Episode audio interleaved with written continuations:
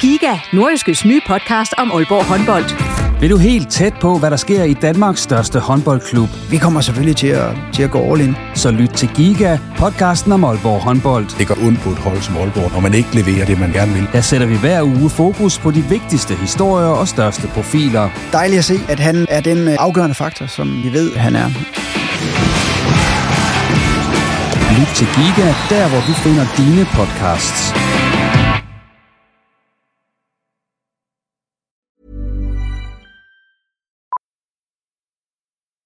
Millions of people have lost weight with personalized plans from Noom, like Evan, who can't stand salads and still lost 50 pounds. Salads, generally, for most people, are the easy button, right? For me, that wasn't an option. I never really was a salad guy. That's just not who I am. But Noom worked for me. Get your personalized plan today at Noom.com. Real Noom user compensated to provide their story. In four weeks, the typical Noom user can expect to lose one to two pounds per week. Individual results may vary.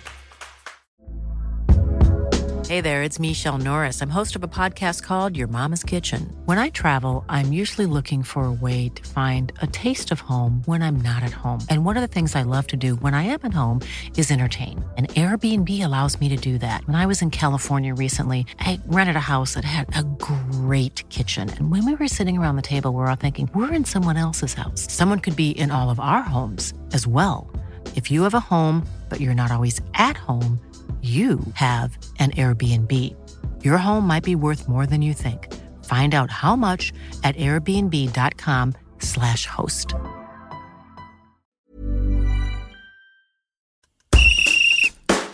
Premier League er blevet skudt i gang, og La Liga går i gang i weekenden, men det er vi faktisk lidt ligeglade med her i Reposten. Her skal det nemlig handle om nordjysk fodbold, og vi skal blandt andet se nærmere på kampen mellem AB og Hobro.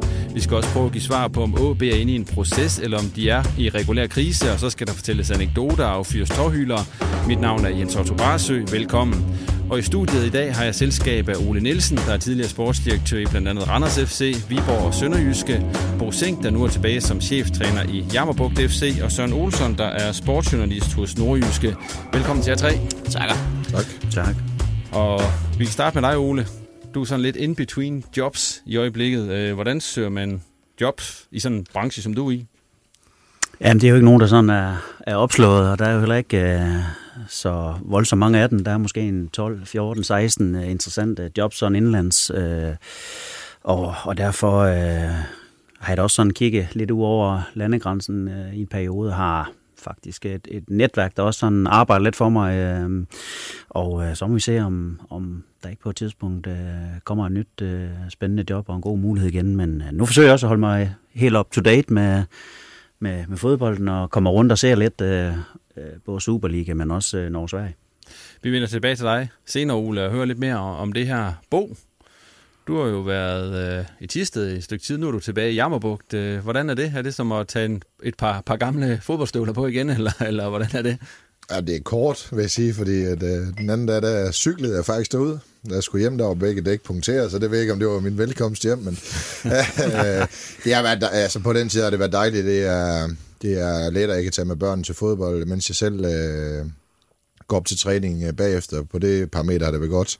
Og der er en masse nye mennesker, der er kommet til i form af en ny bestyrelse, så der har, har lavet det til en øh, klub deroppe, så det, der er en rigtig positiv ting, jeg synes, de er gang i, så det, det ser, ser jeg frem til at være en del af i de næste øh, forhåbentlig mange år. Og vi vender også tilbage og høre lidt mere om, øh, hvad I er i gang oppe i Jammerbugt FC i øjeblikket lidt senere. Olsson, du har som sædvanligt set en masse forskellige sport, ved jeg, og inden vi begynder at snakke om fodbold, så kan vi lige prøve at høre dig. Hvad var det største øjeblik ved VM i atletik? Åh, oh, jamen, hvad var det største i år? Det var vel, øh, det var vel nærmest det aller sidste løb, tænker jeg, hvor øh, USA øh, taber øh, 4x400 meter stafetten øh, for første gang i 17 år, øh, bliver overløbet på de aller, aller sidste meter af Trinidad and Tobago. Det var en, en fremragende afslutning på et VM der. Og ellers øh, andre ting, du vil øh, fremhæve? Ja, så var det jo øh, Bolts fadese, dels at, at tabe 100 meter kun for bronze der, og så øh, udgå af sit aller sidste løb i karrieren med en, med en fiberspringning. Øh, det var sådan, man sad lidt og tænkte, kunne han se ham for langt bagefter og fingerede en skade, eller, eller, eller var det her det sidste, vi så til ham? Tak for det, Søren. Nu skal det handle om fodbold, og vi starter med øh, North Firm, eller hvad man nu skal kalde den, øh, OB Hobro, som jo blev spillet her i mandags. Øh, og vi har alle sammen set kampen, øh, Ole. Kan du sætte på ord på den første her? Jamen, øh, jeg må sige, at øh, jeg blev øh, en lille smule imponeret af et øh, Hobro-hold, øh, specielt den anden halvleg, de spiller. Øh, jeg synes, det var imponerende at komme tilbage, øh, fordi øh, de spillede specielt øh, ikke nogen specielt god første halvleg. Og, og jeg tænkte sådan lidt ved pausen, at øh, den her, den, øh, det ligner en kamp, som OB øh, stille og roligt ville komme til at køre hjem. Men øh, jeg må godt nok sige, at øh, der var noget, der tog ved øh, Hobro-folkene i, i anden halvleg. Thomas Berg må have talt med lidt store bogstav, for det var da et forvandlet Hobro-hold, der kom ud til anden halvleg. Jeg synes, øh, de spillede en øh, fremragende anden halvleg, og efter chancer burde de, de faktisk også have vundet kampen. Var det også lidt det, du så, Bo? Ja, jeg så en, en, jeg vil sige, en kedelig øh, første halvleg. De var i hvert fald godt organiseret, det kan man have sagt begge trænere bagefter kampen, og så så jeg... Ja, nok også et mentalt aspekt, der sætter sig om i, øh, i spillerne for OB, der har vundet, øh, hvad, øh, som I skriver, en kamp ud af, ud af 16. Der er noget, der også gør det der, men, men Hobro har lagt på i forhold til sidste gang, de var i Superligaen, øh, hvor det var ren omstillinger og få, der kunne spille fra midtbanen, synes jeg faktisk, nu har de fået nogle typer, der kan, der kan gå ind på flere parametre. Nu kan de spille omstillingsfodbold, de kan stille sig lidt dybt og gøre det, men de kan også godt spille med modstanderen. Det synes jeg faktisk har været sådan en, en tendens i deres kampe, at de har bygget på i, øh, i det område. Øh, det så jeg faktisk allerede i, i vinters, da de stadigvæk var i første division og mødte med i træningskamp, der havde de bygget på i, i de parametre, og Thomas Børg var i gang med det der. Øh, det er selvfølgelig altid overraskende. Jeg ved ikke, om det er overraskende, men jeg synes, det er flot at gøre, at gøre det på Aalborg Stadion, fordi, øh, som Ole siger, så skulle de have, så skulle de have vundet den fodboldkamp.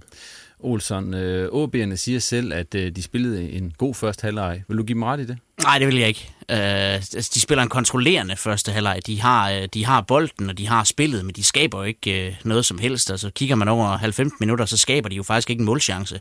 Øh, selv det mål, de får, får de jo efter genpres, og så en, en stor, stor fejl af Jesper Bøge. Så er det fint spillet af Lesniak, men man kan jo ikke kalde det en chance, som, som OB har skabt.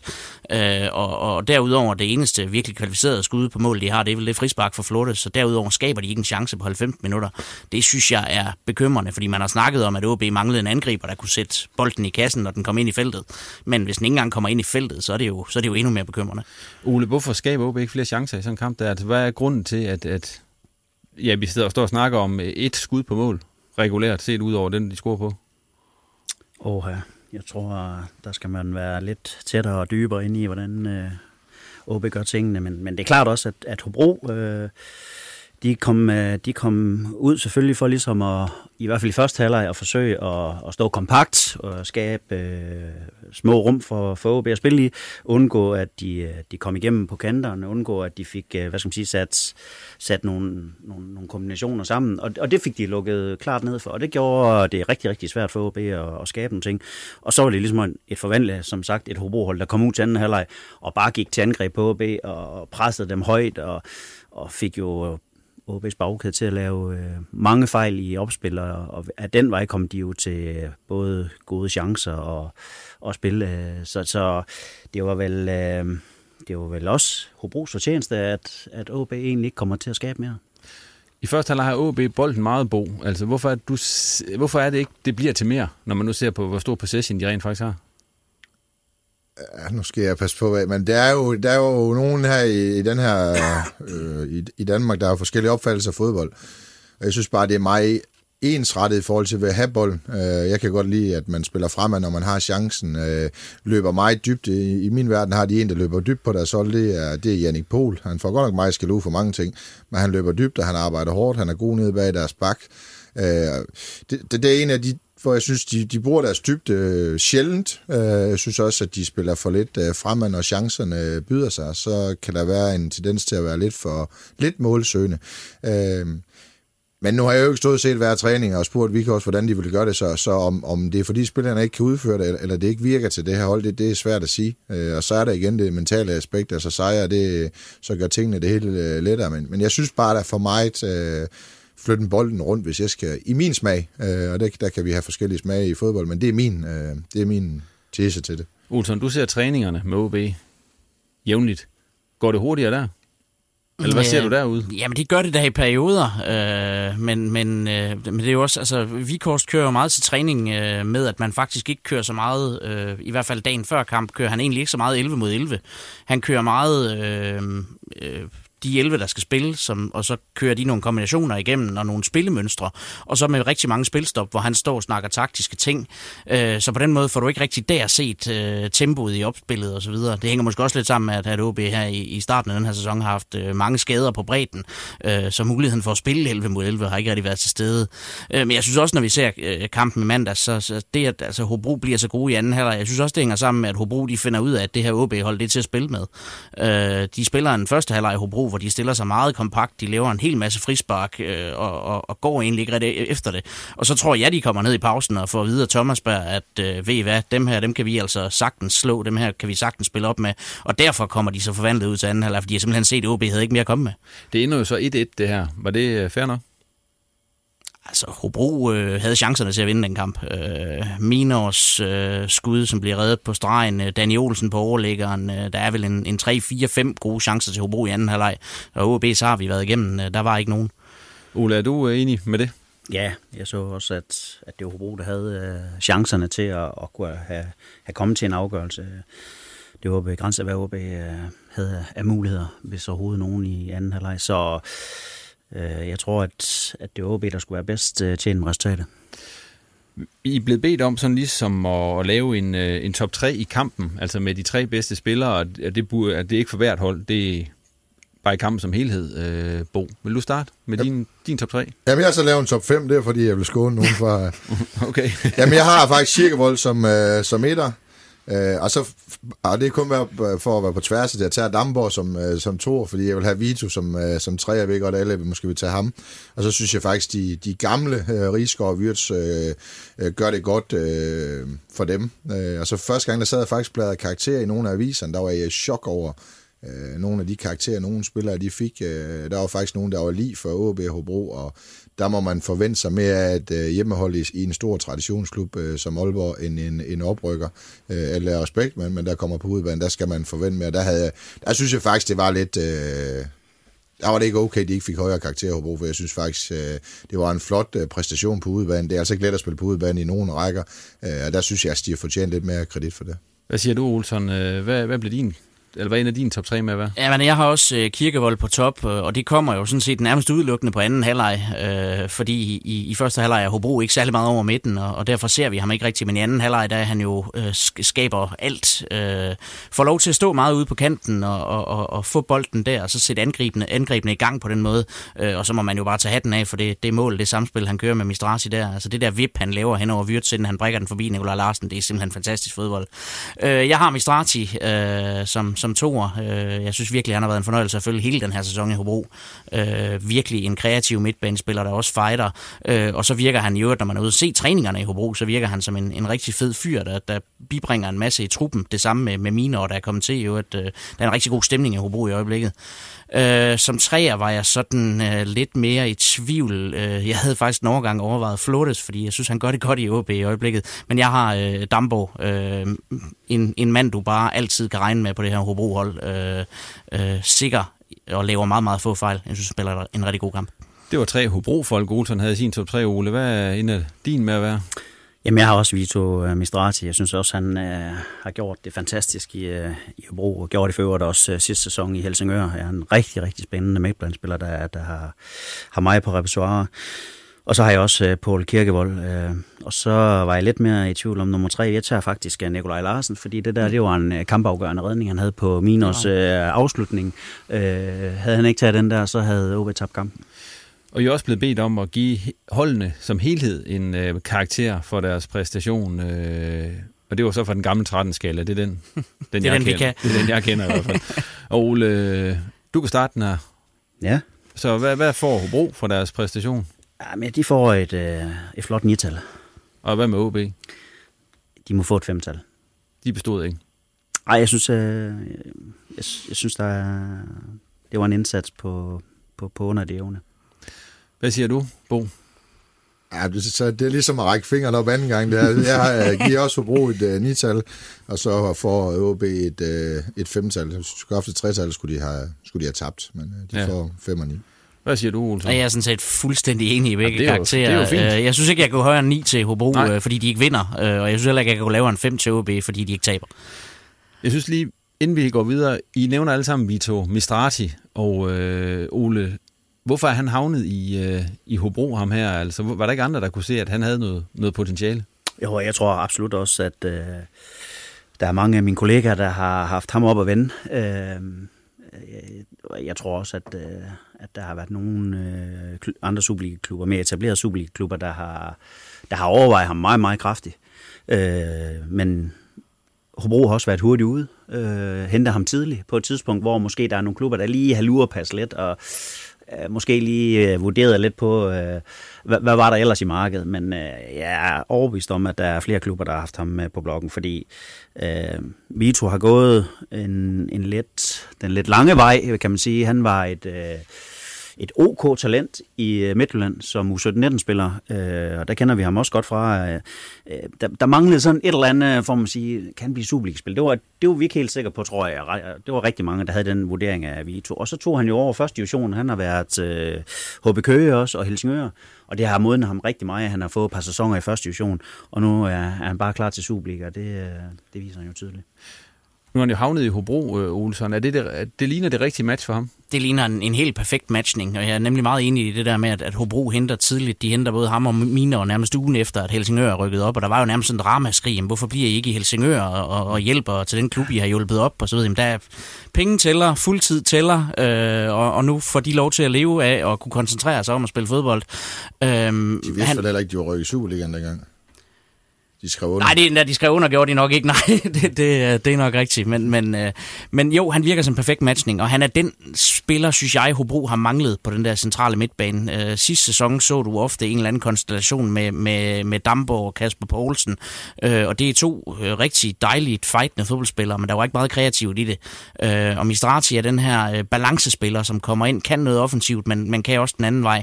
Men jeg synes virkelig, han har fået sat noget tempo og noget, noget effektivitet i, i de her... Øh, øh, i, i det fremadrettede Hobro-spil. Jeg synes, han virker som et rigtig godt match. Bo, nu er han sådan en, der har hentet sådan lidt øh, ned i rækkerne. Burde flere gøre det? Af de her Superliga-klubber. For eksempel øh, en anden Superliga-klub her i landstenen. Ja, det burde de. Og, og de sportschefer rundt omkring det her land, der har snakket med mig, de ved også godt, hvad holdningen er. Nogle af dem har jeg altså faktisk også svinet til en gang imellem. Ham, der står til venstre for mig, er nok ham, der har lyttede mest efter. Altså, der går mange... Øh, jeg kan bare huske Nikolaj Marfeldt, der, der røg fra oprykningsspil i anden division til, til første division, med det samme til Sønderjysk og så videre. Der går masser af spillere rundt, og de her spillere, de er sulten, og de er dygtige, og de har været igennem en god miljø, de tager bare en omvej. Vi havde en Søren Reyes, vi havde en Quincy Antipas, Conor O'Brien, vi har haft mange i Der er mange, der har haft uh, de der rundt omkring. Dem tog vi også videre på. Dem, ja, det, er, det er dejligt, at der var nogen, der lyttede. Men, men det, det, det er bare vigtigt, at... Uh, ja, det må folk selv om jo, men, men du får bare sulten, og så får du forholdsvis uh, billige spillere. Du får danskere, der er vant til at spille uh, mod HB Køge eller på Hobro Stadion. Uh, og så er det ikke, det er ikke et lotto-kort på samme måde, som at hente uh, en fra Uzbekistan eller Ukraine, eller hvad man lige kan finde på at hente, der er meget, meget dyrere. Øh, Jakob Mikkelsen, vel det sidste eksempel, han tager fem med fra, fra første division og, og vinder sølv i Superligaen. Det er vel okay, der er dygtige trænere i, øh, i første division. Øh, de er fuldtidssat op. Så jeg synes, øh, det kunne være, det kunne klæbe mig at kigge på lidt flere dansspillere dernede. Du kommer fra Tisted, som jo lige rykket op i første division den her sæson. Er der nogen i sådan en Tisted-trup for eksempel, som du står og tænker, ham her burde spille et andet sted? Jeg vil, Ja, det er et godt hold, øh, det der. Så den start 11, de havde ikke øh, i første kamp for Viborg, de har faktisk spillet de to år, øh, jeg har været der i, i Tista, har været øh, igennem anden division. Og der er der masser, og der er to-tre stykker, der godt kan gå i Superligaen. En fuldstændig sikkert, der kan gå derop, og der er masser, der kan gå højere i første division. Nu, nu skal de finde, øh, nu skal de have en god tid deroppe, og, og Tiste skal ikke lenses, øh, men, men der er masser af dygtige spillere. Det er der også i Vendsyssel. Øh, masser et, et spændende øh, hold, de har med, med mange med fart, der kan noget øh, en mod en.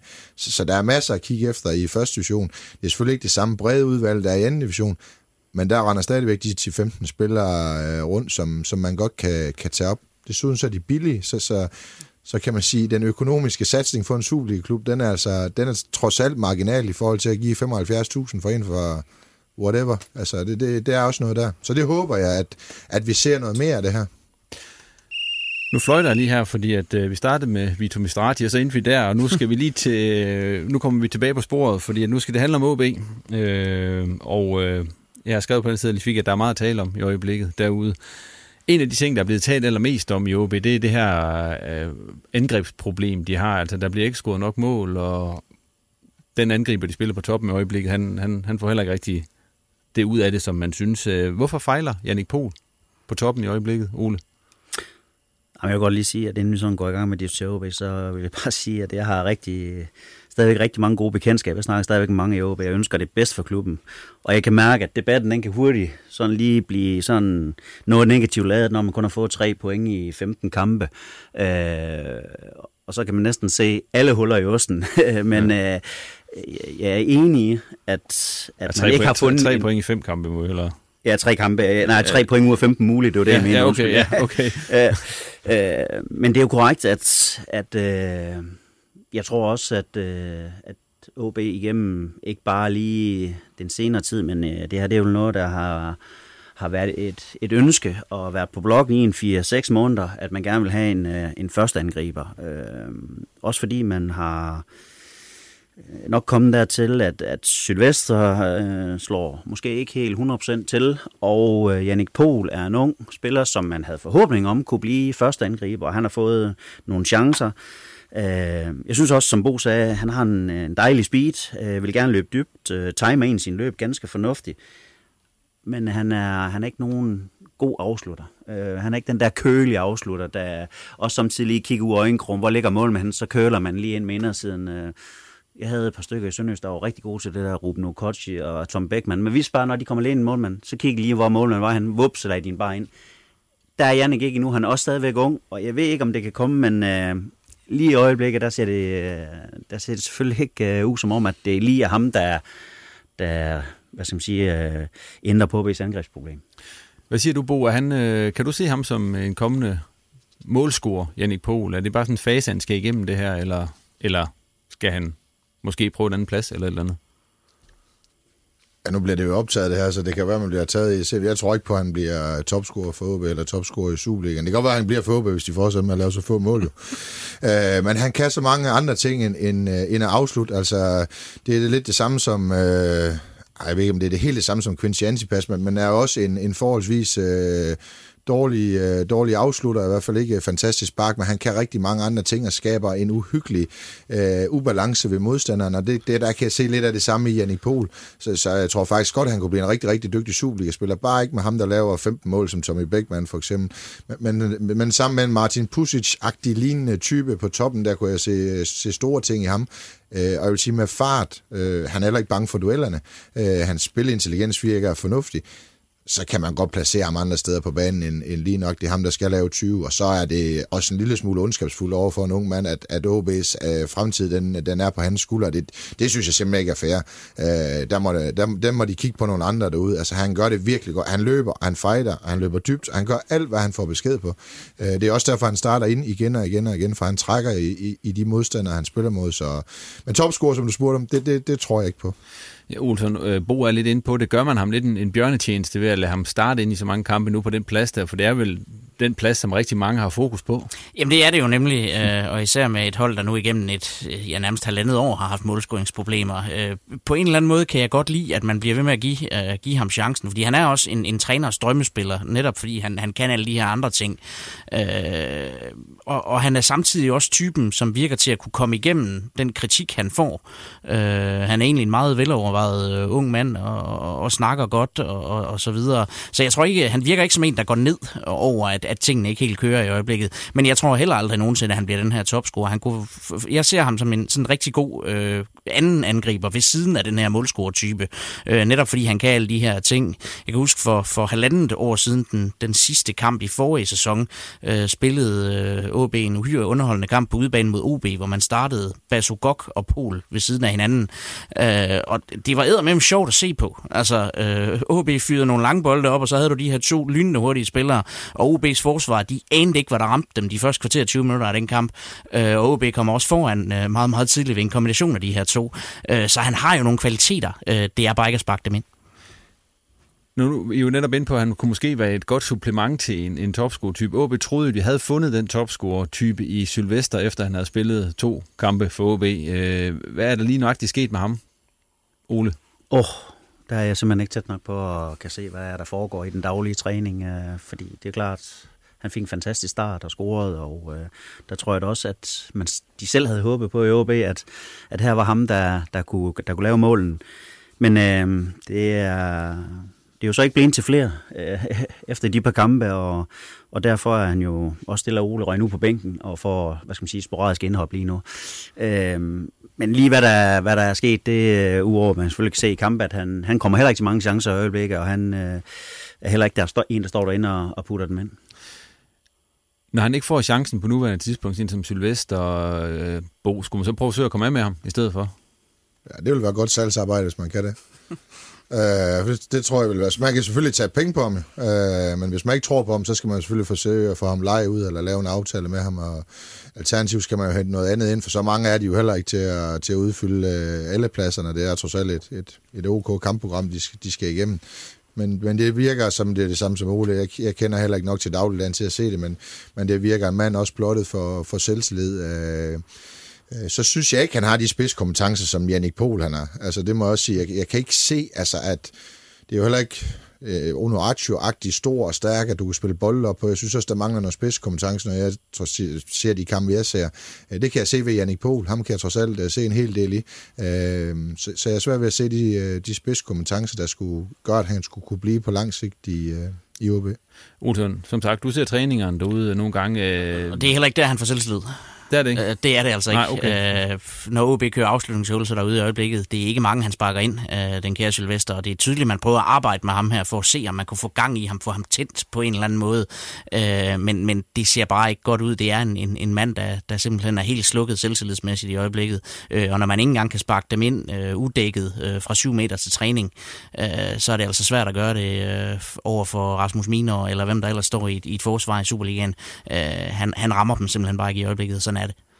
Man kan også sige, at øh, i en kamp som den mod Hobro, som vi snakkede om før, der Jannik Pohl, han kom vel ikke frem til en eneste afslutning. Øh, nogle gange kan man også godt se, at angriber, de selv kan, kan skabe lidt på egen hånd eller sådan noget, men hvor svært er det, Ole, i, i Superligaen, og ligesom at, nu så man i gamle dage, altså der kunne, altså nogle spillere kan jo nogle gange så sætte to mand af og så hakke den ind, og så det ser man jo heller ikke fra nogle af de her, altså er det fordi de andre har sat godt op på det, eller er det simpelthen fordi kvaliteterne mangler?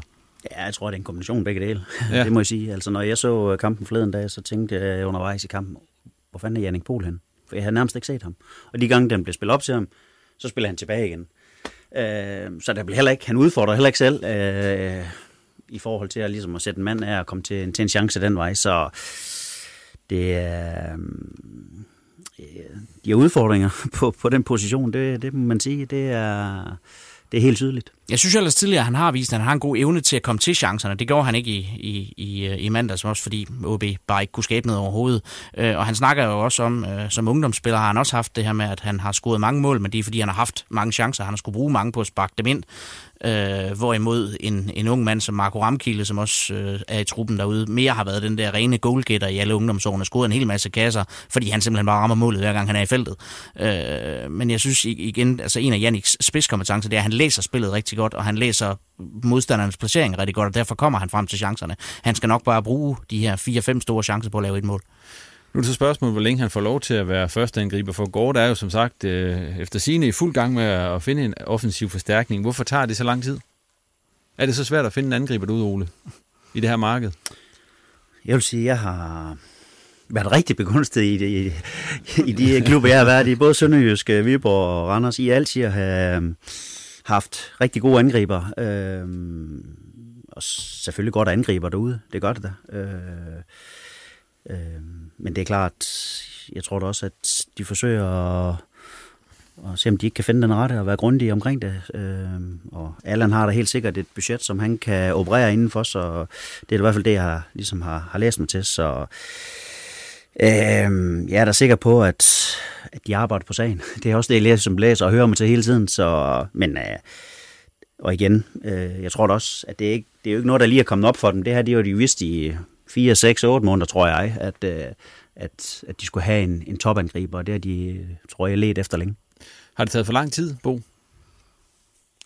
Altså, det er jo det let svar, vil det jo være at sige ja jo. Altså, nu, nu ved jeg jo ikke, hvad penge de har til at finde angriber, og, og hvad de så har kunne fundet, men, men jeg kan da huske, det sidste program, jeg var herinde, der havde vi da 11 navne af, af angriber, der ikke umiddelbart var uden for OB's øh, rækkevidde. Øh, så så, så det, det, det synes jeg, det har, har taget, og de har fået en indsprøjtning fra et, et salg jo. Øh, så det burde de have, det burde de hente. Jeg synes stadigvæk også, altså nu er det, nu er det topangriber, de mangler, altså spiller med power. Altså, det er fint nok, de henter en topangriber, men så det løser det med at blive dansmester. Det, det tror jeg så heller ikke på. De mangler noget power, altså, ellers så kan det gå hen og blive ren indendørs, det der. Øh, så jeg kunne godt tænke mig nogle flere powerspillere derude øh, samtidig, øh, samtidig med, øh, og måske et... Øh, Hvorhen på banen, tænker du? Jamen, jeg kunne godt tænke mig nogle kanter, der også turde at løbe øh, dybt og løbe igennem kæder og komme i feltet og, og slås, og så kunne jeg godt tænke mig, at midterforsvar, skal en styrmand, jo. Altså, Jamen, jeg må også sige, at altså, det, er ikke, det er ikke kun lige på, på angrebsposition. Jeg synes, der mangler, der mangler generelt kvalitet på holdet. Det, er, det her det er ikke kun én spiller, der, der hvis de skal, tror jeg, leve op til den målsætning, som de jo har om top 6, øh, så er det ikke kun en angriber, der, der kræves. Hvor meget kræves der lige nu? Altså, hvor mange ser I, de skal have? Fordi nu, vi snakker meget om den der ene angriber, så skal det hele nok blive godt med Olsson. Jeg så også, du skrev i avisen her den anden dag. At det er ikke nok. Det er ikke nok, nej. Nej, det er det ikke. Altså, altså, du kan få lov til lige at starte, ikke? Altså, hvor mange mener du, de skal have? Jamen, de skal have en to-tre mand. Øh, vel, altså ideelt set mangler der vel stadigvæk en til hver kæde. Øh, og ud af de tre, der tænker jeg ikke på den målmand, de ser ud til at, at være ved at hente. Nej. Det kommer så af skadesproblemer og noget helt andet. Øh, men, men en kvalitetsspiller til hver kæde, det vil, det vil altså pynte gevaldigt, og det er nok der, vi skal op, fordi når vi ser sæsonens fem første kampe, så har det her ikke været top, top 6 hold, og det har ikke været en top 6 trup. Tror I, OB de går ud og henter mere end en, som det er lige nu? at nu henter sådan en målmand. Ham, ham er vi ikke med i beregningen i øjeblikket, men altså, tror I, de kunne, altså, tror I, Gorte har mere skydemænd til den ene angriber? Ja, det tror jeg. Det, tror jeg. Men det er så et spørgsmål, om de skal lave panikhandel, eller de skal lave en reel handel, de kan, de kan bruge de næste to-tre år. Det er så et spørgsmål, om de vedkommende er ledige på markedet. Jeg mener, de skal have en styrmand ned i forsvaret. Øh, så man må meget efterkende Emil Pedersen, der han spiller, men han styrer altså det der forsvar øh, dernede. Øh, og der spillede Kasper B. Øh, dengang, men, men jeg synes, de mangler en styrmand øh, dernede. Øh, så mangler de en powerkant, og så mangler de Martin øh, Pusic-agtig fremme øh, i min verden. Men tror I går, at han er blevet næsten for forsigtig, fordi han er for bange for at ramme forkert i forbindelse med den her angriber? Så skal man jo ikke sidde lidt i op, øh, vil jeg umiddelbart sige. Det, det er jo ligesom en del af gamet. Du skal ud og finde spillere, øh, som kan gøre øh, dit hold bedre og dine træner tilfreds. Øh, og hvis man er bange for at ramme forkert, så, så kommer man jo ikke til at ramme rigtigt, kan man sige. Øh, og jeg, altså, jeg tror selvfølgelig, at grunden til, at OB har ventet så længe, det er jo, som vi har set før i det her marked, det er, at OB sigter på en høj hylde, øh, og den hylde, de sigter efter, jamen, når de henvender sig i juni, så siger øh, folk på den hylde, at jamen, vi skal ikke til OB. Øh, henvender man sig så den 17. august, og de stadig ikke har fået en kontrakt, jamen så er OB måske lige pludselig mere interessant. Det er sådan, det game fungerer. Øh, men, men, men det er klart, at i og med, at de har fået den start, de har, øh, så ser det jo lige pludselig ud til, at man har ventet for længe. Det havde været meget mere rart, hvis man havde fået 9-10 point nu, og så kunne gå ud og forstærke holdet med den her angriber, som så skulle ind og lave 15 kasser i sæsonen. Nu står man jo og, og, og virkelig er i problemer. Men Ole, hvis man som sportsdirektør, der, den situation har du jo været i, sidder med en, en, en bestemt pose penge til at gå ud og hente spillere for, så er man vel også meget, øh, vil man jo gerne være meget sikker på, at man rammer lige nøjagtigt det, der skal rammes, fordi jeg går ud fra OB på den her angriber, går ud og lægger, øh, er klar til at lægge en, en vis sum. Jamen det er klart, at øh, når man som sportsdirektør får et budget at arbejde med, jamen så skal vi forsøge at få det bedst mulige ud af den pose penge, vi har til rådighed, og derfor... Øh, øh, er vi også, øh, og skal vi også være rigtig, rigtig gr- øh, grundige omkring det, øh, de, de handler, vi laver, og have vores trænere til også at, og, og have dem i ed og nikke til, at, øh, at det er det her, vi går efter, og det er det her, vi gør. Øh, og det, øh, som Olsen også siger, det, det, det skal vi ikke være bange for. Øh, de beslutninger skal vi, øh, skal vi indimellem træffe, og der rammer man en gang imellem også ved siden af, og sådan er det. Øh, det må bare helst ikke blive for mange gange. Nu sidder vi her, og OB har tre point efter fem kampe, og der er efterhånden seks point, som jeg lige ser det op til den top 6, man vil være i. Altså, man kunne godt øh, sige, at øh, man har ventet, altså det er simpelthen, der er gået for lang tid nu efterhånden, fordi at, øh, jeg ved godt, så siger man, at man kan hurtigt hente seks point og så videre, men han er der jo ikke nu angriberen, han skal vel også spilles ind og så videre. Skulle man, øh, nu spørger jeg igen, skulle man ikke have handlet før?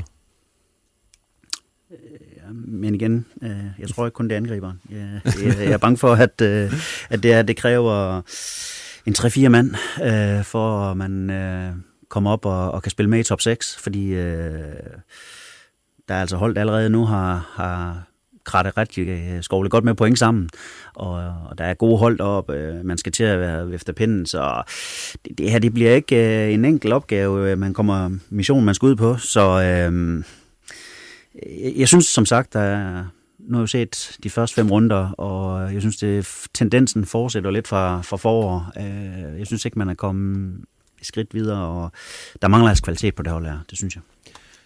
Jeg har slet ikke fået trykket nok på fløjteknapperne i den her. Nu tager vi lige fløjt her, og øh, en af dem, der skal få det til at fungere, det her, det er jo Morten Vikhorst. Øh, en sejr i de seneste øh, 16 kampe, tror jeg, det er blevet til. Øh, tre sejre i, i 18 Superliga-kampe, og et pointsnit på 0,83. Er han presset, Olsen? Ja, men det er han jo lidt. Øh, nu nævner du selv det med pointsnittet, fordi, og det er jo ikke kun det, der er skidt. Hvis man laver sådan en indirekte eller en direkte sammenligning mellem 2017 og 2016, kalenderåret 16, hvor man havde Lars Søndergaard, jamen pointsnittet per kamp er faldet, antallet af scorede mål per kamp er faldet, antallet af mål, der går ind, er steget. Øh, det eneste, der, der ser bedre ud for, for, for Vikors, det er, at man har mere possession, men spørgsmålet er så, hvad man får ud af den her possession. Øh, så selvfølgelig er han Ryan Reynolds here from Mint Mobile. With the price of just about everything going up during inflation, we thought we'd bring our prices down. So to help us, we brought in a reverse auctioneer, which is apparently a thing. Mint Mobile unlimited premium wireless. Have to get 30, 30, bit to get 30, bit to get 20, 20, 20, bit to get 20, 20, bit to get 15, 15, 15, 15 just 15 bucks a month. So, Give it a try at mintmobile.com/switch. slash $45 up front for 3 months plus taxes and fees. Promo rate for new customers for limited time. Unlimited more than 40 gigabytes per month slows. Full terms at mintmobile.com. en, en, en presset mand, altså et OB-hold, som klart melder ud, man skal i top 6, så ligger man og ruder rundt nede på en, på, på en næst sidste plads med, med tre point øh, ud af 15 mulige, øh, så skal man være presset. Altså, og det, det, det gælder vel både ham selv, og det gælder vel også Allan Gorte, som, som nu øh, i, i længere tid ikke rigtig har ramt rigtigt med, med, med sin indkøb. Altså, jeg kan ikke forestille mig, at der, der er mange smil på, på, på gangene, når de sådan mødes på kontoret i øjeblikket. Bo, nu har det lige det har været en, en periode, der er startet i foråret, hvor det, hvor det heller ikke gik godt, og så er det ligesom fortsat her i starten af, af sæsonen. Øh, hvor lang tid skal man give sådan et, et projekt her for at sige, nu, øh, nu slipper tålmodigheden op? En skaber resultater, siger man. Man skal bare sørge for, at de rigtige folk ombord, så, så skal man ikke skifte ret meget. Så, så de, de skal jo have en uh, mavefornemmelse af, at det, han render rundt og laver til dagligt, det er det, er det rigtige, og det skal nok komme med de, uh, med de rette spillere. Og det der med at gå og skifte i tid og utid, det, det, det, det bringer sig ikke noget godt af. Men man kan sige, hvis de ikke bliver ved med at have den mavefornemmelse, og han for eksempel taber spillertruppen, så er der ikke så mange øh, valgmuligheder. Men, men hvis de har det, hvis de tror på det her, at det med de rigtige 3-4 stykker ind, at, at det her det bliver top 6 eller et, der kan, der kan true lidt op omkring medaljer på et tidspunkt, så skal de selvfølgelig øh, holde ved. Øh, og så tror jeg, man har lidt længere snor i OB. Altså, nu har de der har lige været sag med Lars Søndergaard, som stadigvæk fylder i medierne. Altså, jeg tror ikke lige, de er... Ja, så interesserer de nok ikke lige at fyre ham i, i morgen, så jeg tror, han har, jeg tror, han har hele efteråret, faktisk. Nej, det vil se skidt ud. Det, ja, det, vil det, vil det. det vil det. Men synes du, at øh, Vikhorst har de rigtige spillere til at spille på den måde, som de gerne vil? Jamen det er altså, fordi ja, så kommer jeg over i min 4-4-2, og så vil jeg gerne have ændret nogle ting, og direktehed og sådan noget. Altså. Men det synes jeg ikke, han har, fordi han mangler nogle spillere til at udføre det. Det kan man altid sige, men, men, men omvendt set, så, så er det stadigvæk dygtige nok spillere til, at man skal vinde mere end en ud af 16 kampe. Det vil jeg altså også sige, det, det er jo ikke... Øh, det er jo ikke Helsingør, der er rykket op. Altså, det er stadigvæk... Øh, der, nu ved jeg ikke, hvor mange, der har vundet det danske mesterskab på det hold. Så man skal også vinde mere end en ud af 16 kampe. Nu, nu kan vi ikke kun... Øh, Selvfølgelig er der nogle ting, han ikke har fået, men man skal også vinde mere end en ud af 16 kampe. Og lige nu, der ligner det måske AGF lidt øh, til sidst, desværre. Hvor stor en del af, af skylden for den her, det der foregår i OB lige nu har, har Vikhorst, Ole? Altså, hvor stor en del af spillerne, og hvor stor en del af Vikhorst? Altså, hvordan vurderer du det? Jamen, jeg vil, jeg vil lige sige i hvert fald, som cheftræner, der er man ansat til at skabe resultater og få en spillertrup til at fungere, sammen med det øvrige trænerteam. Øh, naturligvis. Øh, og det er også det, man bliver betalt for. Øh, og som cheftræner, der ved man godt, at bliver ikke præsteret, så er risikoen for, at man bliver fyret. Altså sådan er, sådan er game bare, og det ved alle trænere også godt, når de sætter sig i, i, i den stol i en uh, Superliga-klub. Øh, og det er sådan, at når det går godt, så har alle en del af det. Og når det går skidt, så er alle også en del af det. Og det er både spillere, træner, ledere og hvad det nu ellers er. Altså, sådan er game bare. Men Olsen, øh, Vikhorst, øh, man kan også sige, hvis han har en plan, som man ikke har spilleren til at udføre, så er der vel også et misforhold der. Ja, så det er ikke nemt i hvert fald. Altså, så, så er der jo noget, noget, der skal kommunikeres mellem ham og, og ham, der henter spillerne ind. Øh, og det er jo så altid det her med, hvem, hvem, hvem står for at hente spillere? Er det, er det sportsdirektøren, der, der kommer og siger, at vi skal have ham her, eller er det træneren, der kommer med en ønskeliste? Er det en kombination? Øh, og man ved jo, at Vikhorst er den her træner, der har en bestemt måde, han bare gerne vil spille fodbold på. Øh, og, og, og så må det vel så også være, være op til ham, i hvert fald at komme med nogle ønsker og sige, det er dem her, vi skal bruge, for dem, der skal til, for jeg kan spille på den her måde. Ole, du har jo siddet i den her stol. Øh, nu skal du selvfølgelig ikke kloge det i, hvordan øh, systemet, hvordan det foregår i OB. I de klubber, hvor du har været, hvordan har det foregået? Hvor mange spillere går du ud og siger, ham her vil jeg have, og hvor mange er det rent faktisk træneren, der kommer og siger, ham her vil jeg have? Jamen, jeg kan sige, at øh, de træner, jeg arbejder sammen med, der har vi altid været enige om, når vi tager en spiller. Øh, så det har ikke været sådan, at jeg har kommet og, og, og hvad skal man sige, skrevet med en spiller, som træneren ikke vil have. Altså, det kunne jeg aldrig finde på. Det bliver der aldrig noget godt ud af. Så det har vi altid været i øh, god samhørighed, at vi har fundet frem til øh, den her potentielle spiller til den position, som vi nu synes, vi skulle have en spiller ind på. Og sådan har det været... Øh, både da jeg arbejdede sammen med Lars Søndergaard, eller med Olaf Christiansen, eller Johnny Mølby, eller hvem det nu har været. Øh, vi har altid været øh, helt enige om, hvem vi skulle have. Og, men det er jo klart, der er nogle diskussioner undervejs. Og jeg har da også samtidig sagt til en træner, Peter Plus, det tror jeg ikke på, at det bliver godt her.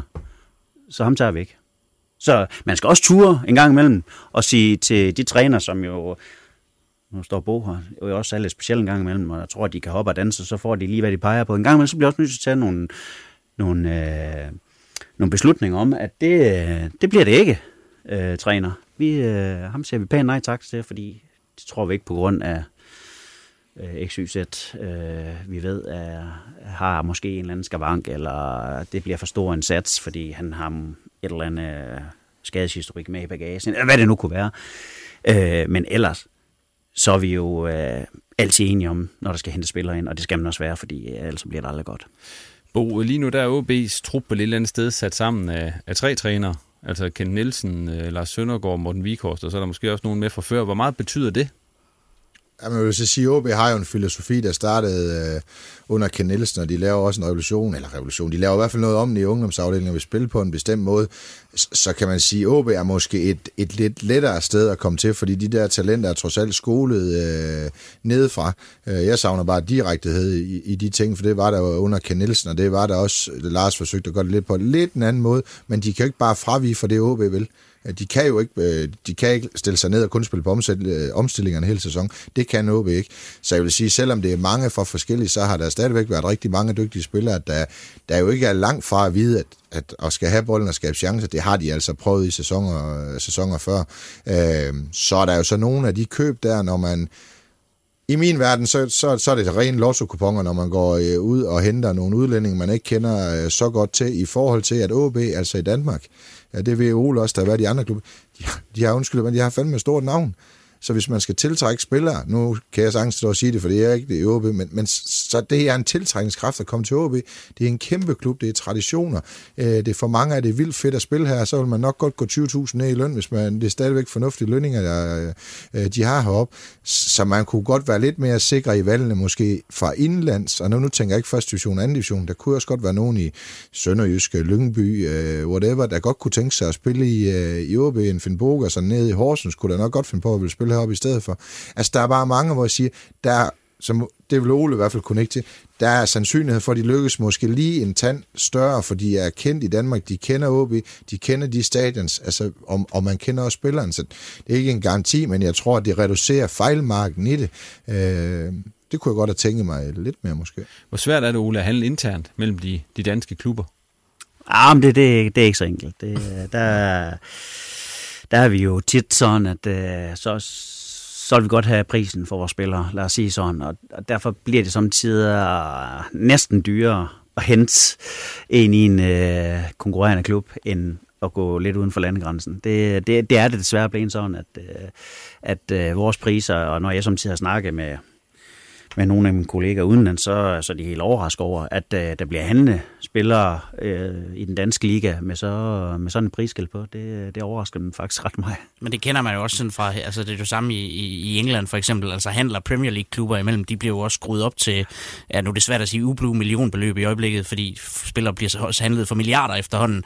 Men jeg synes alligevel, der har været en tendens til, at man har set det lidt mere de sidste par år. Man har set en FC Midtjylland uh, gå ud og hente mm. Dalhente og Drakman og sådan noget der. At, at man Simon måske, Kron, de henter en hel pakke. Også, ja, en hel pakke der.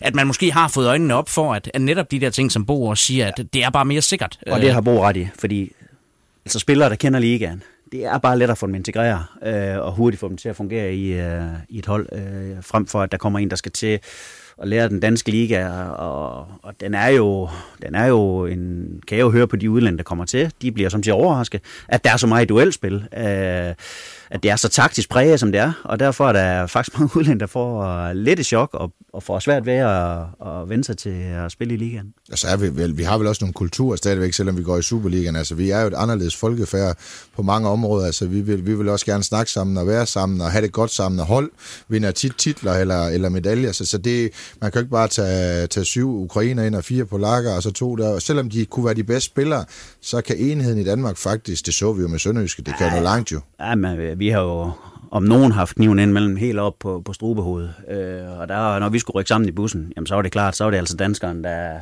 der fik samlet gruppen. Og så nu skulle vi altså den vej her.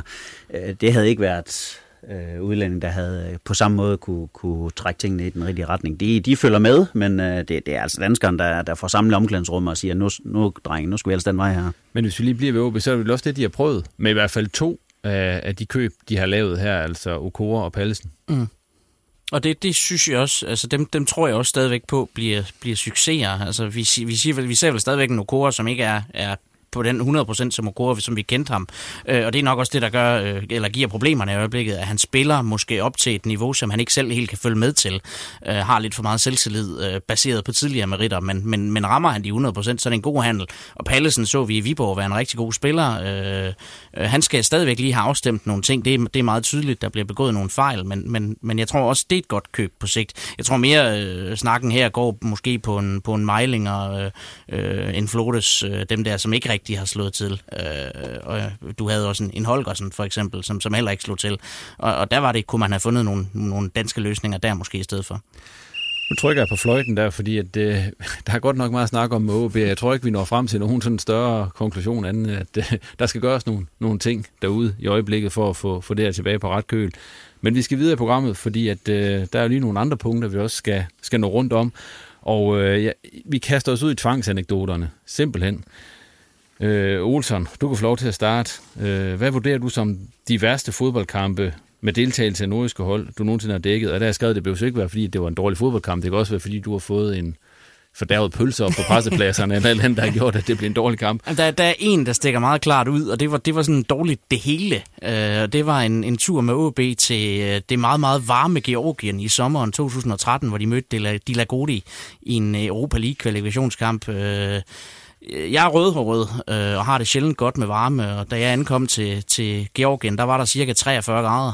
Øh, det, var, det var ret meget noget lort. Det var simpelthen øh, et helvede at være i den varme der. Øh, så ankommer man til et fodboldstadion, hvor der ikke er noget internet, øh, og det gør det altså bare markant sværere at arbejde. Der hænger sådan en router, som ikke er forbundet til nogle steder, og så kommer der sådan en eller anden georgisk tekniker og står og kigger lidt på den med armen, eller hænder ned i lommerne i et par timer, indtil han sådan til sidst finder ud af, at da han ikke har nogen kabler med, så kommer det nok ikke til at virke. Øh, så, så sidder der og dække en hel fodboldkamp uden internet, så er det en frygtelig fodboldkamp, øh, som HB ender med at tabe 3-0. Øh, og så flyver jeg så med truppen hjem igen, så jeg har sådan en halv time i bussen på vej ud til lufthavnen for at få skrevet, skrevet de her artikler øh, og få sendt hjem på det der en priks internet, jeg kan finde ude i, i lufthavnen i, i Georgien der, og få sendt hjem, og så en meget, meget tavs flyvetur hjem af efter et 3-0 nederlag dernede. Der var ikke én god ting at sige om den tur. Og så udkom avisen ikke dagen efter? Det gjorde den dog. Ah, okay. Det var dog lidt positivt. okay. Yes, Bo, vi springer videre til dig. Hvem er den største bisse, du har trænet? Jeg har faktisk to, for jeg kan ikke huske, hvem der har fået flest karantænepoint af dem.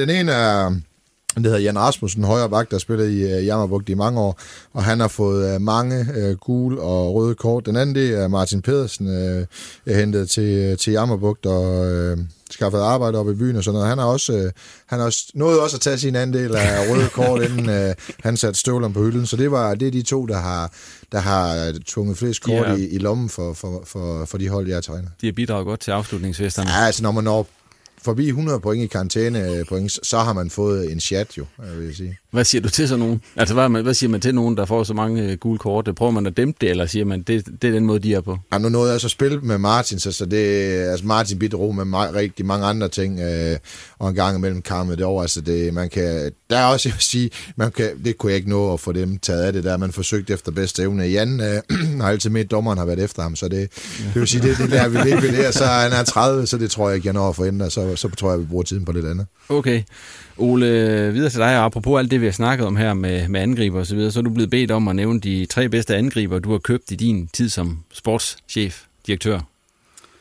Ja, jeg har været lidt inde på, jeg har jo været lidt begunstig. Jeg har altid haft mange gode angriber. Vi har været både heldige og dygtige og, og finde topangriber. Og, og jeg skulle vælge mellem en 7-8 gode, gode, øh, rigtig gode angriber, som, som, som jeg skulle vælge de her tre ud fra.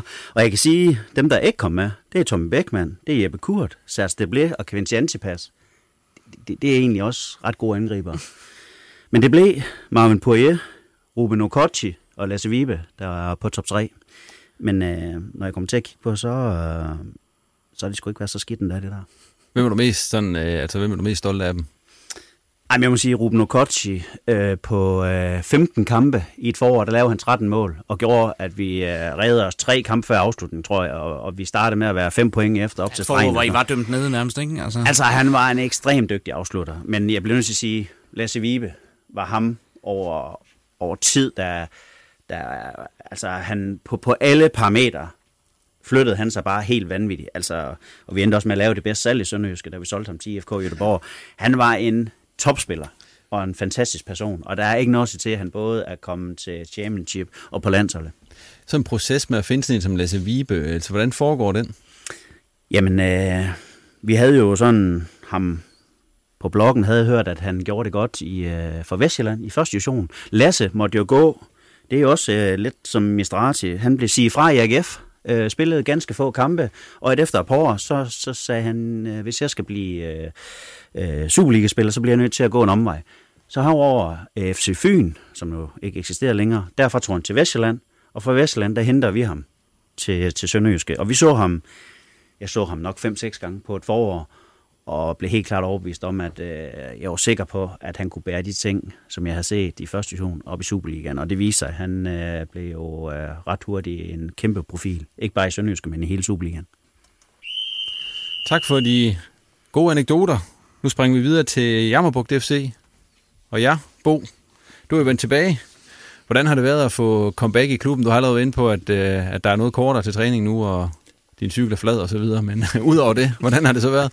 Jamen, det har været dejligt. Der er nogle, der er nogle gode mennesker deroppe, og det er en uh, rigtig ung truppe at arbejde med. Kom fornuftigt uh, øh, i gang. Uh, og så kan jeg godt lide sådan nogle uh, projekter uh, endnu en gang. Uh, ligesom det var den første gang, jeg overtog et hold, der rykkede ud af første division med et, øh, et, et, et brag og kom til Tisted. Øh, der var langt forbrygning dengang. Er det her også et øh, nyt projekt for mig, der involverer en stor del af, af klubben nedenunder os. Så, så det glæder jeg mig faktisk rigtig meget til. Ja, nu er du selv lidt inde på det. Hvad for et projekt er det, du er blevet sat, øh, i, altså, sat i gang med op i Jammerbugt? Jeg går ikke ud fra, at det er noget med, at I skal i Superligaen og så videre. Ej, ikke nu. Nej. Det er det ikke. Altså, vi, vi, skal være, altså, vi skal være stolte over det, vi er. Der, der bor knap en 3.000 i, i Pandor. Vi har været i divisionen i, i, i 17 år. Uh, vi bør vel ligge i C2, hvis det, det er helt rigtigt. Uh, og vi har også været i første division uh, tilbage. Uh, så det er, det er jo, det er jo lidt, det er både lidt talentudvikling og for, for, for at komme endnu mere ind over alle tingene ned af det, og så er det for at bygge et, et slagkraftigt anden divisionshold op, hvor vi også er dygtige til at sende spillere videre. Det sidste jeg var, der sendte vi rigtig mange spillere i, i første division, øh, enkelte hele vejen til Superligaen, så det vil vi være garant for igen, øh, at, at folk kan komme op til os øh, alle mellem 1 til 3 år og komme, komme videre den vej. Det vil vi gerne. Så vil det bare vinde en masse fodboldkampe også, og, og så er det tæt på, hvor jeg bor lige nu. Øh, jeg valgte, øh, jeg ved ikke, om jeg valgte, jeg valgte Tisted fra, fordi at hvis jeg skulle have, det var ikke det fuldtidsjob, jeg ledte efter, så vil jeg sige det klokken, øh, til at træne klokken 5. Så skal det være et, et, et rigtig fuldtidsjob i fodbold, hvis, hvis jeg skal slå til. Så det var desværre ikke det, jeg ledte efter på, på sigt deroppe.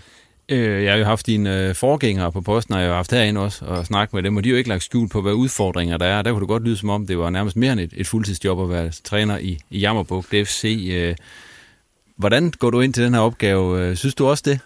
Altså, de er jo blevet overrasket over, at, at der var så meget lagt på cheftræner til. Du, du, du er vel ikke overrasket over, hvordan der er deroppe? Ja, nu er jeg hårdt skolet, vil jeg sige, fordi jeg kan huske på et tidspunkt i Blokhus, der var jeg vist både assistenttræner, talentchef og, og, og øh, ja, U19-træner på samme tid. Så jeg har gået den øh, tunge vej, og så også skulle bære min taske ud til et U19-kamp. Og anden division er, er en hård række at være i. Der er mange ting, man skal være, være omkring, men øh, man er også selv øh, skyldig i at skal skabe ting. Altså, vi, øh, vi ser video både på os selv og modstandere, og bruger med, har scout, der kører rundt, øh, er taget med øh, fra min tid i Tisted.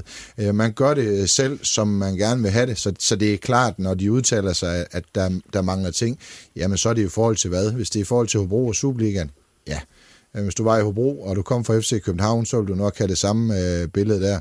Øh, men det er øh, i anden division mange steder frivillige, øh, frivillige folk, der gør det. Og det er klart, der er masser af ting, øh, der kan optimeres, og det, øh, det er i hvert fald garanteret til at gå ind øh, for os for at, at få gjort. Men vi bliver nok ikke lige håbe i morgen, og heller ikke nogen ambitioner om det, men, men vi vil gerne være professionelle, uden at miste vores forenings øh, glemt deroppe, øh, vil jeg sige. Hvor, hvor er I hen i den her sæson rent øh, holdmæssigt, spillemæssigt osv.? I, I kom godkendt fra start, ser det ud til. På papiret i hvert fald.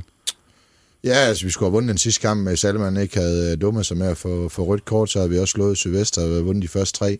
Svært at sige, vil jeg sige, det, det er et ungt hold, altså vi kommer til at balancere på grænsen om at komme i, på, i oprykningsspillet, men på sigt, hvis vi holder den gruppe og får nogle folk ind, jamen så vil vi øh, komme i oprykningsspillet øh, på sigt, det er jeg sikker på, men, men det kommer til at tage tid at, at, at, at få det her udviklet. Det er nogle unge spillere, men de vil det gerne, og de er sultne, og vi, når de er det, så, så kan man godt flytte dem langt. Du er selv ind på, at øh, Jammerbugt og Jetsmark og Blokhus, hvad det nu ellers har heddet de sidste, de sidste år, har, har jo været divisionerne i rigtig mange år, efterhånden også været i, i første division. Altså, hvordan kan området der stadigvæk bære have et andet divisionshold, når man nu ser på for eksempel Brønderslev og, og andre større nordjyske byer, at de ikke er i nærheden af at have hold på det niveau? Ja, for, for det også så har vi en sponsorkreds, der er ekstremt øh, trofaste deroppe lige øh, i så mange år tilbage. Øh, der er masser af ildsjæle. Øh, og så som tiden går i, i enten divisionsklub eller superligaklub, så bliver man vant til, at der er nogle ting, det kører helt af sig selv, at man ved, hvordan det skal fungere, og det andet skal fungere. Og så er der masser af praktik rundt omkring, øh, der er der. Og så får man... Øh, ja, så får man også nogle spillere til lidt i ungdom og, og, og lidt øh, for OB andre steder, som, som kan gøre, at man bliver ved med at være der, og der har altid været folk, der arbejder hårdt derfor, men, men, men det hænger ikke sammen, kan man sige, rent befolkningsantal. Men nu er, nu er man blevet en dygtig sponsor, har været det i mange år, og derfor, når der er økonomi, og det skal der være, når man ligger 30-35 km fra Aalborg, øh, så kan man godt tiltrække øh, spillere, når, det, når der ikke er andre alternativer end, end OB, øh, Vendsyssel, Tisted og Hobro, som, som vi ikke konkurrerer med, som er, er jo nærmest, det er jo vores venner, øh, så, så dem er vi ikke i konkurrence med, så vi ligger lidt øh, for os selv og, og tager en masse spillere op, også for egen avl, øh, som vi har været dygtige til, og nogen øh, udefra, der gerne vil det. Øh, Jakob Hjort for eksempel, der er ved at brænde igennem op i, i Vendsyssel, er jo også et godt eksempel på det. Så øh, på den måde, der ligger vi, vi rigtig godt for det, og det, det skal da, vi skal bare lige have bragt det her på fod igen, så, så kommer vi også til at være det de næste 17 år. Kan Jammerbugt FC øh, bære og, og rykke op en gang til, som de gjorde tilbage, altså i første division? Jamen, nu er alle de der 2020-planer, 2025-planer, det er næsten til at blive øh, fundet ja, i hovedet. Hvad er jeres 2025-plan? Jamen, vi, for det første vil vi have en, øh, der kommer ny bestyrelse, de vil gerne have en sund økonomi, der giver overskud øh, deroppe. Vi vil rigtig gerne have en, øh, en større, øh, måske op på 50 procent, der er igennem egen avl på vores første hold, have hentet nogen ud. Så vil vi gerne øh, sende flere afsted fra vores første hold igen. Vi vil gerne se, om vi kan skabe flere Superliga-spillere, og forstået på den måde, at vores ungdom skal blive øh, endnu bedre til at sende øh, spillere til, til OB, der kan slå igennem øh, den vej igennem. Vi skal ikke i... Øh, ja, altså hvis vi rykker op, så rykker vi op, men, men, men vi vil gerne sige, at vi vil være et rigtig godt hold i anden division. Der er et naturligt øh, skridt for en ung spiller, der tager en omvend, øh, eller omvej, øh, som Vito Mistrati for eksempel, øh, og tager den vej omkring os. Øh, større og storhedsvanvid skal vi ikke have, men, men man skal også være tilfreds med at, at være god i anden division og kende sin plads i uh, hierarkiet her i Nordjylland. Vi følger ja, her i resten af sæsonen, hvor det bliver spændende at se, hvor det hele det ender i den her omgang. Øh, og vi går videre til dig, Ole. Ja. Som sagt, da vi startede, så er du sådan in-between jobs i øjeblikket, efter du sagde farvel ned i Randers. Øh, du er selv lidt ind på, hvordan det foregår, det her med at skulle finde et nyt job. Har der været nogle bud indtil videre, som du har, har tykket lidt på? Jamen, det har der. Øh, men det har også været lidt uden for, for landets grænser. Der har været øh, et par klubber, som jeg har, har mødtes med, men øh, det er forskellige årsager ikke blevet til noget. Og øh, nu øh, må vi se, om, om der dukker noget op her i, i, i nærmeste fremtid. Men øh, altså, jeg har jo haft 8-9 år i, øh, i Superligaen, i tre forskellige Superliga-klubber, og det har været øh, ekstremt spændende, øh, også og lærerigt at se øh, forskellige klubber. Jeg har været begunstiget her og har prøvet øh, nogle forskellige klubber, og det har givet en masse god erfaring øh, og en masse med i rygsækken til, til, til fremtiden. Og jeg må bare sige, øh, de fem år i Sønderjyske, de var, de var fantastiske. Øh, øh, en fantastisk god klub, øh, masser af gode personer, som, øh, som arbejder på samme hammel. Vi, øh, vi løfter i samme flok dernede, og øh, rent sportsligt udviklede vi os jo øh, rigtig meget i den der periode, på trods af, øh, vi havde et af de mindste budgetter i ligaen, og alle dømte os ud, inden vi startede hver eneste sæson. Øh, så fik vi alligevel øh, bragt os op i den bedste halvdel, øh, og, og yderligere på faciliteter, altså stadion er blevet øh, renoveret, udbygget, sponsorfaciliteter, lounge osv., øh, så det var, en, det var en fantastisk rejse, og det var en fantastisk tid, som, øh, som jeg husker tilbage på med, med glæde. Hvordan har du udviklet dig, Ole, siden du startede? Du startede jo som, i fodboldverdenen. Du var jo i ishockey, OB ishockey i, i nogle år også øh, før det, men du startede så i Blokhus FC som, hvad hed det deroppe, dengang sportschef, sportsdirektør. Ja, det var sådan, det var sådan en, også, ja. Altså, hvordan har, har din personlige rejse været i det der? Jamen, det er klart, jeg har over de her 8-10 år, 9-10 år, hvor lang tid jeg har været i, i Superligaen, der har, der er det klart, jeg har, har også udviklet mig, og jeg har har ligeledes fået opbygget et kæmpe netværk til både klubber i ind- og udland og, og agenter worldwide.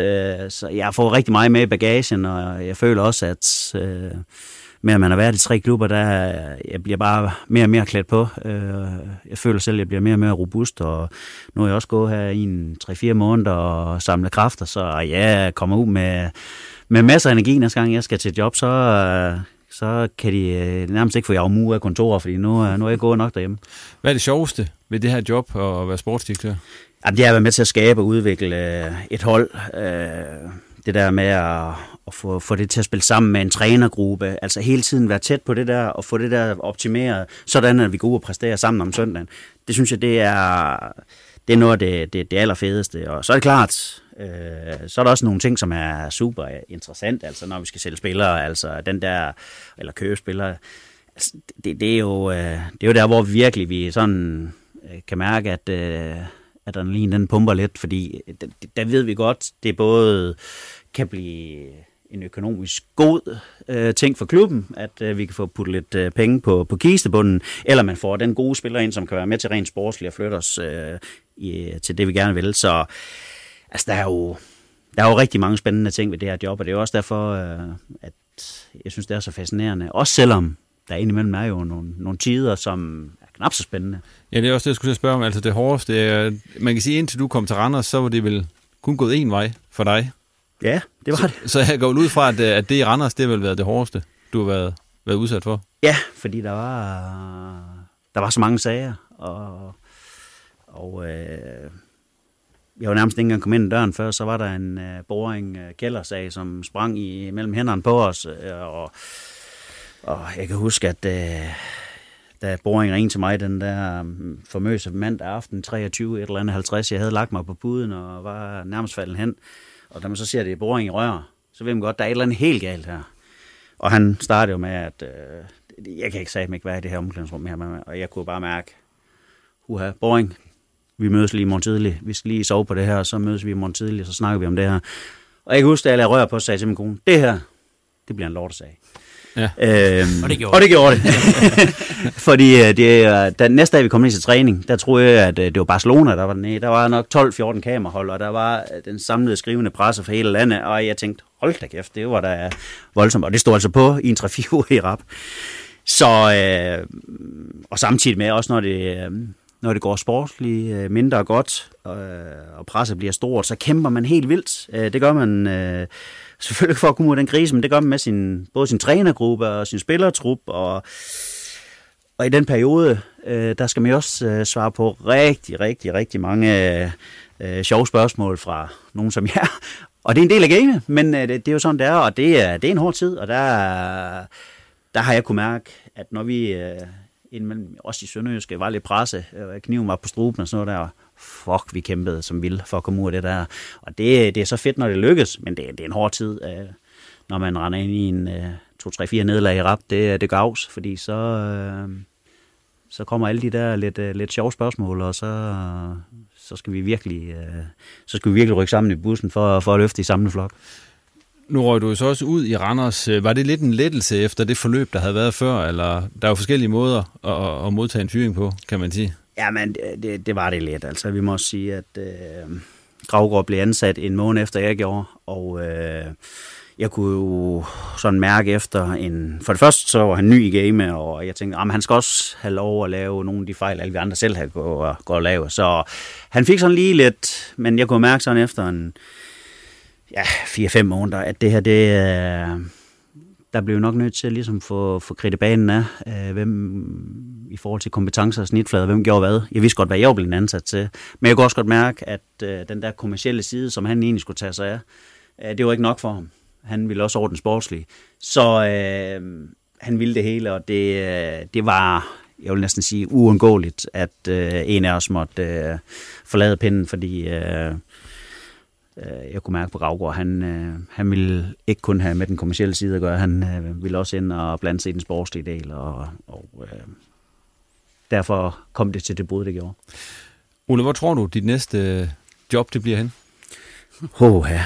Jeg har jo så svært ved at sige, øh, lige øh, som det ser ud lige nu, jamen, der har været lidt, som jeg sagde, lidt i gang i udlandet. Det har der været sådan i juni-juli måned. Øh, lige nu er der sådan ikke sådan. Øh, der er selvfølgelig nogle henvendelser, hvor hvis nu sådan og sådan, og så kan du være interesseret i det, her, og sådan nogle ting der. Men ikke, der er ikke sådan noget konkret.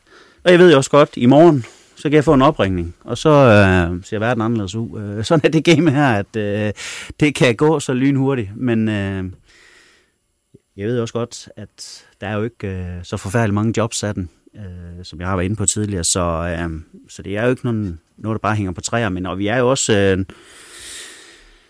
hvad skal man sige, lidt, lidt specielle folk, fordi vi er så nørdede i forhold til det, vi skal kunne. Øh, kan kunne, det er jo, at øh, vi skal kende det her spillermarked, vi skal være, have et kæmpe stort netværk, øh, og det er alfa og omega, hvis du skal overleve den branche her, det er, at du har et godt netværk, både indlands og udenlands, og og det tager tid at få det opbygget, og det har jeg heldigvis igennem årene, og lige i øjeblikket holder jeg, forsøger at holde det så godt ved lige som overhovedet muligt. Hvad er drømmejobbet? Er det OB? Uh, der er, jeg synes, der er mange spændende jobs, som kunne være interessant. Ole, ved du hvad, du skal held og lykke med. Det bliver spændende at se, hvor, hvor du ender hen. Og øh, vi er allerede gået over tiden, men vi mangler jo faktisk øh, lige en øh, sidste ting, og det er jo vores tårhylder. Og Ole, nu har du lige talt dig varm, så du kan få lov til at starte med at, at fyre, fyre din tårhylder ja, afsted. Ja, og jeg, jeg havde egentlig valgt at tage ja-hatten på, for jeg synes, øh, at det er så charmerende, når små hold som Hobro, Helsingør og Horsens gør det godt på dyder som sammenhold, humør og fight. Men så kommer jeg alligevel til at tænke på noget, som har lagt mig på sinde i et stykke tid. Den her videoteknologi til at hjælpe dommeren, så vi undgår alt for mange kampafgørende fejlkendelser, som i sidste ende kan betyde både placering og penge for klubberen. Øh, så, og jeg har ellers tidligere selv haft den der holdning, når vi når til sidste spillerunde, så går det der held og uheld, og stolpe ind, stolpe ud, nok lige OP. Der har jeg nok været sådan en lille smule konservativ tidligere. Det bliver bare nødt til at sige, det holder ikke. Det er ikke rigtigt. For jeg har også lavet lidt statistik på. Så dommeren skal have noget hjælp. Det går i dag så frygtelig stærkt. Og frem for vi øh, den ene weekend efter den anden sidder og ærger os over, at der har været den ene fejlkendelse efter den anden, der har blivet en kampafgørende, så synes jeg, at de skal have noget hjælp for, at vi kommer det her lidt til livs. Så det, er... det var din tårhylder. Det var min tårhylder. Videre til Bo. Jamen, jeg tog så ja den på, jeg spoler lidt længere tilbage i uh, ferien, og, og giver den til uh, kvindefodbolden, eller damefodbolden. Uh, jeg synes, at det er i de her transfertider, hvor vi handler med milliarder af kroner, så Champions League og Europa League, de skulle dele 13 milliarder, så kunne det, så kunne det være rart, at de fik øh, deres del af kagen. Min øh, en god barndomskammerat, Brian Sørensen, kæmper en kamp af hvor hårdt. Han har, arbejdet op i Fortuna Jøring. Øh, så synes jeg bare, det er dejligt, at de får lidt øh, spotlight, og det har de fortjent, fordi de arbejder sindssygt hårdt for det der hver dag for, for peanuts penge, så dem tager bare dem tager hatten af for øvrigt. Det er lidt øh, billige point at score, men, det, men jeg synes faktisk, det er flot også i forhold til, når vi kommer fra anden division, så ved jeg godt, hvor hårdt øh, de har det i forhold til jobs, så skal det passe ved siden af. Så det har de, det har de fortjent, den, det de har fået. Jeg håber, de får mere. Og Olsen, har du også ja-hatten på? Nej, det har jeg ikke. Men det har jeg jo aldrig. det har jeg jo aldrig i det her segment, det ved du godt. Ja. Uh, jeg går efter snot forkælede fodboldspillere, der tjener millionlønninger og stadigvæk uh, tillader sig at sidde og hyle over, at de ikke kan blive solgt til et eller andet sted hen. Der har været så mange sager den her sommer. Danny Rose, Van Dijk, og jeg ved ikke hvad, der sidder. Jamen, Danny Rose, jeg skal spille fodbold i Nordjylland. Så skulle du nok ikke have underskrevet en femårig kontrakt i Tottenham. Altså, hold nu kæft. Spil fodbold og lad være. Så det var en, øh, en sur tårhyler, vi lige fik lov til. det var ikke jeg hatten. Det var ikke jeg det var det i. Ja, sådan gik der lidt mere end en times tid med snak om nordjysk fodbold her i Reposten. Tak til de tre gæster, og tak til dig, fordi du lyttede med. Kan du lide, hvad du hørte, så del endelig programmet med så mange som muligt. Og har du kommentarer til programmet, så kom med dem på Twitter eller på Facebook, og vi modtager også altid gerne en anmeldelse i iTunes. Vi er tilbage igen om et par uger, og vi håber, du vil lytte med igen. Tak for denne gang.